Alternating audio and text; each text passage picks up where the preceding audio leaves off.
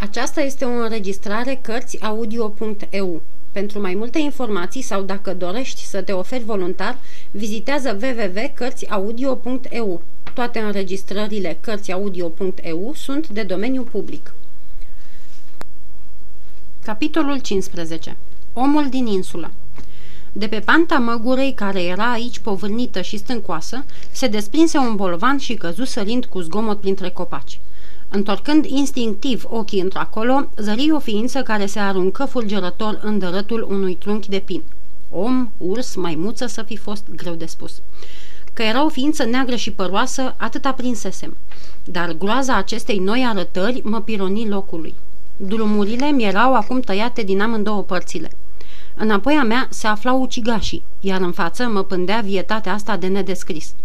Fără să stau mult pe gânduri, am preferat primejdiile pe care le cunoșteam celor necunoscute. Silver mi se părea acum mai puțin groaznic decât această făptură a codrului. De aceea, tot aruncând câte o căutătură îndărăt peste umăr, am pornit-o în jos spre bărci. Îndată însă vietatea se arătă iarăși pe urmele mele și, făcând un ocol mare, începu să-mi o ia înainte. Eram obosit, bineînțeles, dar și dacă aș fi fost odihnit ca dimineața la sculare, tot n-aș fi putut să mă iau la întrecere cu un asemenea adversar. Țâșnind de la copac la copac, făptura asta gonea ca o căprioară, însă în două picioare, ai doma omului, dar într-un fel cum nu mai văzusem om alergând. Fugea încovoiată aproape în două. Totuși, era om, nu mă puteam îndoi. Tot ce auzisem despre canibali îmi veni în minte. Cât pe ce să strig după ajutor dar simplul fapt că era om, oricât de sălbatic, mă liniștise puțin și în sufletul meu frica de Silvester începu să crească în aceeași măsură. Așadar am stat locului, muncindu-mă să găsesc un mijloc de scăpare. Și pe când mă gândeam astfel, îmi fulgeră prin minte că am un pistol. Îndată ce mi-am amintit că nu eram fără apărare, curajul îmi încălzi din nou inima și, îndreptând cu hotărâre ochii spre acest om al insulei, o luai repede în direcția unde era. Nu-l vedeam, era ascuns după copac, dar pe semne că nu mă scăpa o clipă din ochi, căci îndată ce începui să mă mișc spre dânsul, a ieșit la iveală și făcu un pas spre mine. Pe urmă stătu în cumpănă, se dădu în dărât, înaintă iarăși și, în sfârșit, spre uimirea mea, căzu în genunchi, întinzând mâinile împreunate a rugăciune. Cine ești?" l-am întrebat. Bengan, îmi răspunse și glasul lui suna răgușit și scârțit ca o broască ruginită. Sunt Bengan. De trei ani n-am mai vorbit cu un creștin. Vedeam acum că era un om alb ca și mine și că avea chiar trăsături plăcute. Pielea, peste tot unde nu era acoperită, se pârlise de soare. Chiar și buzele îi erau negre. Iar ochii lui spălăciți păreau că se zgâiesc pe chipul tuciuriu. Din câți cerșetori am văzut în viața mea sau mi-am închipuit, niciunul n-a fost mai zdrențăros ca el. Era îmbrăcat cu fleanduri vechi din pânză de vele și această nemaipomenită adunătură de petice era ținută la oaltă de cele mai felurite și mai fistichii încheietori. Nasturi de alamă, așchii și noduri de sfoară cătrănită. Peste zdrențe era încins cu o curea veche cu cataramă de alamă, singurul lucru întreg din îmbrăcămintea lui – Trei ani?" am exclamat eu. Ai scăpat de pe un vas cufundat?" Nu, prietene, am fost părăsit pe insulă." Auzisem de această groaznică pedeapsă, destul de obișnuită la pirați. Osânditul e dus la țărm și lepădat cu puțină pulbere și gloanțe pe, pe vreo pustie și îndepărtată insulă. Părăsit de trei ani, urmă el, și toată vremea asta am trăit numai cu carne de capră, poame pădurețe și scoici. Oriunde ar fi omul, îmi ziceam, se descurcă. Dar, prietene, inima îmi tânjește după o mâncare creștinească. Nu cumva ai la dumneata o bucățică de brânză? Nu? Hei, câte nopți n-am visat brânză, la capac mai ales, ca pe urmă să mă trezesc și să mă pomenesc tot aici. Dacă mai ajung la bord vreodată, i-am răspuns, ai să capeți brânză câtă poftești. În tot timpul acesta îmi pipăia stofa hainei, îmi mângâia mâinile, se uita la ghetele mele și, în genere, nu se putea opri, în pauzele dintre fraze, să nu-și arate cu o bucurie copilărească mulțumirea că se afla în fața unei făpturi omenești. Dar la ultimele mele vorbe mă măsură cu un fel de șireată mirare. Dacă mai ajungi la bord vreodată, spui, repetă el. Mă rog, dar cine ar putea să te împiedice?" Dumneata știu că nu, fu răspunsul meu. Ai dreptate, strigă el. Dar cum te cheamă, prietene? Jim. Jim, Jim, zise el cu vădită plăcere. Știi, Jim, am dus o viață așa de ticăloasă că ți-ar face silă să o auzi. Spune-mi, ai putea crede când ți-aș spune că am avut, așa cum mă vezi acum, o mamă evlavioasă? mă întrebă el. Nu prea, i-am răspuns. Ei, spuse el, și cu toate acestea era tare evlavioasă. Și eu am fost un copil cu minte și evlavios. Știam tatăl nostru și crezul ca pe apă, că nu mai deosebeai o vorbă de alta când le rosteam. Și acum, uite unde am ajuns, Jim. Și asta fiindcă am început cu jocul de arșice pe lespezile mormintelor sfinte.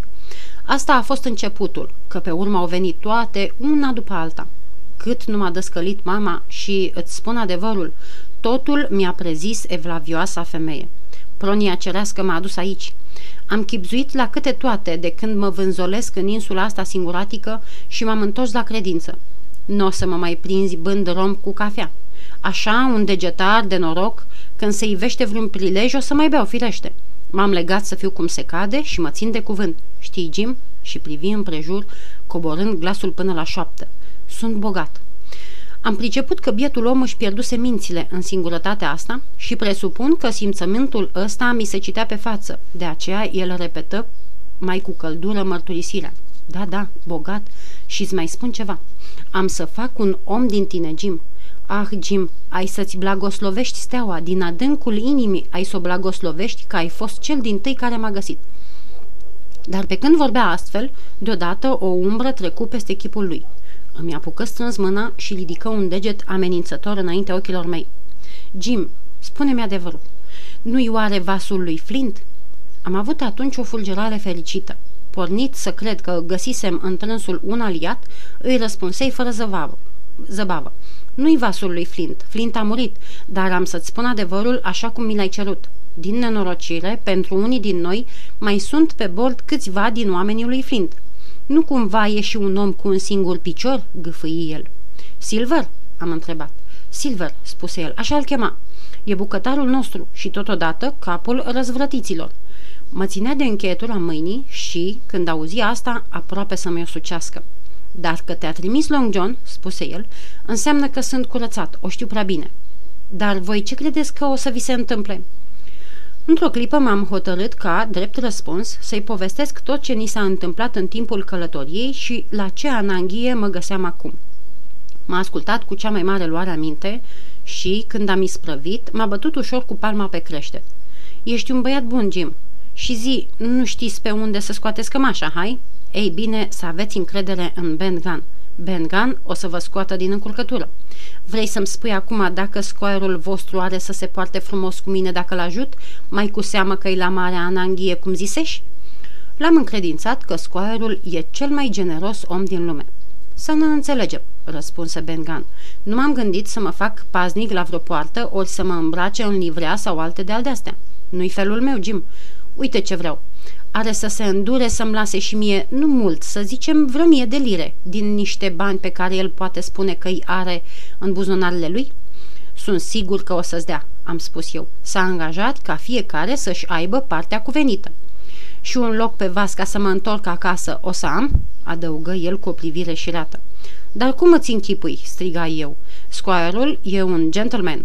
Și afară de asta, dacă ne descotorosim de ceilalți, chiar o să mai avem nevoie de o mână de ajutor ca să manevrăm vasul la întoarcere. Ah, spuse el, dacă e așa. Și păru că i s-a luat o piatră de pe inimă.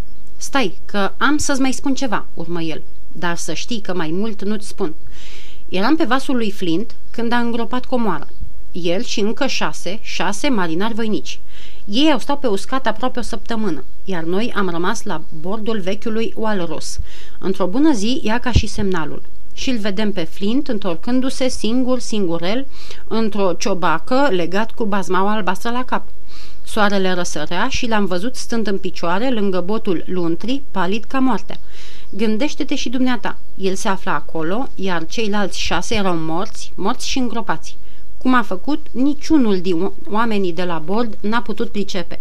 Încăierare, măcel, moarte năpraznică, pe vreo potecuță că a fost doar singur contra șase. Billy Bones era secund, Long John șef de echipaj și l-au întrebat unde a dus comoara. Ah, zise el, puteți merge pe uscat dacă varde și să rămâneți acolo, zise. Cât despre vas, fulgere și tunete, mai are de dat încă multe lovituri. Așa a zis. Bun, acum trei ani eram pe un alt vas și am zărit insula. Băieți, am spus eu, aici îngropată comoara lui Flint. Haidem pe uscat să o căutăm. Capitanul a strâmbat din nas, dar toți camarazii mi-au ținut hangul și au coborât pe insulă. 12 zile am căutat-o și în fiecare zi aveau o vorbă urâtă pentru mine. Iar într-o bună dimineață toți s-au întors la bord. În ceea ce te privește, Benjamin Gunn, mi-au zis ei, ia că o flintă, așa mi-au zis, o sapă și un târnăcop. Rămâi aici și caută singur banii lui Flint. Ce mai încoace și încolo, Jim? De trei ani sunt aici și din ziua aceea n-am mai avut o îmbucătură de hrană creștinească. Ascultă, uită-te la mine. Sunt eu o răgălie de marinar? Nu, zici tu. Și nici n-am fost, zic eu. Și spunând acestea, făcu cu ochiul și mă pișcă tare. Uite, Jim, cum să-i spui tu scoaielului tău, urmă el, dar întocmai așa să-i spui. Și nici n-a fost, auzi? Așa să-i spui. Trei ani a stat pe insulă zi și noapte, pe vreme frumoasă și pe vreme rea. Și poate uneori a vrut să se roage, așa să-i spui. Și poate uneori s-a gândit la bătrâna lui mamă, dacă o mai fi în viață, tu așa să-i spui. Dar mai tot timpul, Gan, să-i spui, mai tot timpul a fost prins de altă treabă. Și pe urmă să-l ciupești, ia ca așa. Și mă pișcă din nou în cel mai confidențial chip. După aceea, urmă el, te ridici în picioare și îi spui Gan e un om cum se cade, așa să-i zici, și el pune mult preț și are multă încredere, ține minte, într-un cavaler înnăscut decât într-un cavaler al norocului din tagma cărora a făcut și el parte. Toate bune, i-am zis eu. Nu înțeleg însă, boacă, din câte îmi spui. Dar tot aia e, fiindcă n-am cum să ajung la bord. Ei, aici e buba, desigur. Dar mai e și ciobaca mea, pe care am cioplit-o cu mâinile astea două. O țin ascunsă sub stânca albă. Dacă lucrurile merg din rău în mai rău, facem o încercare după ce se întunecă. Hei, izbucni el deodată, asta ce mai fi? Chiar în clipa aceea, deși soarele mai avea de călătorit un ceas două, ecourile insulei au fost trezite de o bubuitură de tun. Au început lupta, striga eu. Vină după mine. Am luat-o la fugă spre ancoraj, uitând de toată frica mea. Într-un pas cu mine, cot la cot, zdrențărosul Ben Gunn alerga ușor și sprinten. Stânga, la stânga, mă călăuzea el. Ține stânga, frate Jim, pe sub copaci. Aici am omorât prima mea capră.